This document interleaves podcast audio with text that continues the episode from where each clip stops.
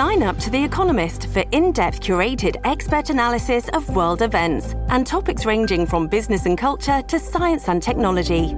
You'll get the weekly digital edition, online only articles, curated newsletters on politics, the markets, science, culture, and China, and full access to The Economist Podcast Plus. The Economist is independent journalism for independent thinking. Go to economist.com and get your first month free. The old uh, David Letterman segment, Stupid Pet Tricks. Essentially, he would do it on various incarnations of his late night show, both on NBC and on CBS, and it would be uh, a place where he would have um, humans take their pets and have them do silly stunts. Uh, pretty much that's how it was. Well, now it is going to be a full fledged television show. So, Stupid Pet Tricks is going to be a full fledged show debuting February 11th on TBS, and uh, it's also going to be on Animal Planet and truTV. It's very rare that you, or and Discovery. So the debut on February 11th is actually going to be on four different networks, which is wild. So it tells you that that Turner Broadcasting Group is doing a full push behind getting people to watch this show, Stupid Pet Tricks. It's a reimagining of the iconic David Letterman segment. It's a half hour variety show that TBS claims in their press release retains all the original charm, the silly fun, and appreciation for the bond between humans and their animal friends. Now, I can kind of dig that. Here's a commercial for the uh, Stupid Pet Tricks show on TBS. Is everything going the way you want it with the show? The show. Oh, Stupid Pet Tricks.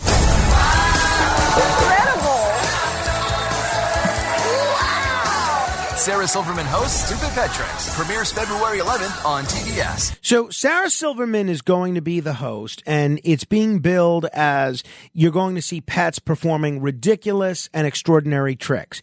There are stars including Jon Hamm, Will Ferrell, Judd Apatow, Howie Mandel, David Letterman himself, who I think is the, the producer of this, or at least a producer. Even he is expected to be on the show. You heard his voice there. And there's all sorts of tricks they're going to do. You're going to have uh, a horse who gets water from the refrigerator. So what will you and Patches do tonight, Bob? Oh, we probably go to the refrigerator and get a drink. If you quit smiling, you know. Uh-huh. The horse will go to the refrigerator and get a drink. We hope so. Okay. All right. I, you know, I'd pay to see that. Refrigerator. There we go. Okay. Right here. Right here. All right. He's,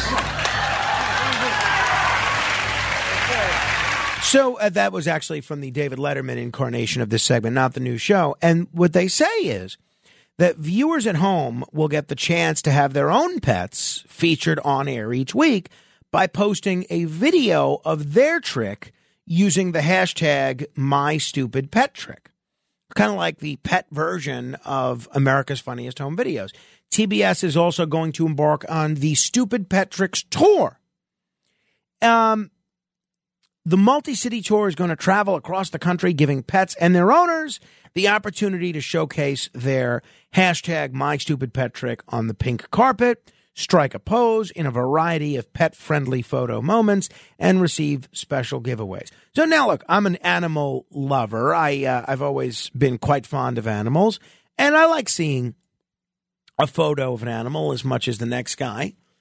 But I am a little concerned about the aspect of this that they've inserted, asking viewers to send in their own stupid pet tricks.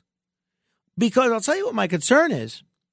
You're going to have dog, cat, lizard, rabbit, and pig owners trying to make their pets do stupid tricks that they don't want to do and get hurt in the process just so uh, these people can be on television. And I have some real concerns. So, anyway, I was reading the uh, New York Daily News over the weekend, and a reader, I don't have the reader's Okay. Um, Jean Turkheimer from World Animal Protection US, she made me even more concerned after I read her letter to the editor. I'm not going to read the whole thing because it it basically says a lot of the things that I just said, uh, just explaining the show.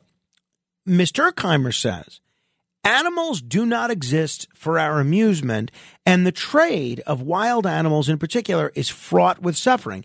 Trailers show a macaw moving across the floor with plastic rollers strapped to its feet, a lizard popping bubbles, and a fox like animal on a tight leash jumping for food. Ms. Turkheimer writes Wild animals don't belong on the stage or in our homes. The global wildlife trade is driving the extinction of countless species. Each year, millions of animals are captured from their natural habitats or bred in captivity just to be shipped around the world and sold online or in stores as pets, like accessories. Many animals suffocate and die in transit before they even reach these pet stores.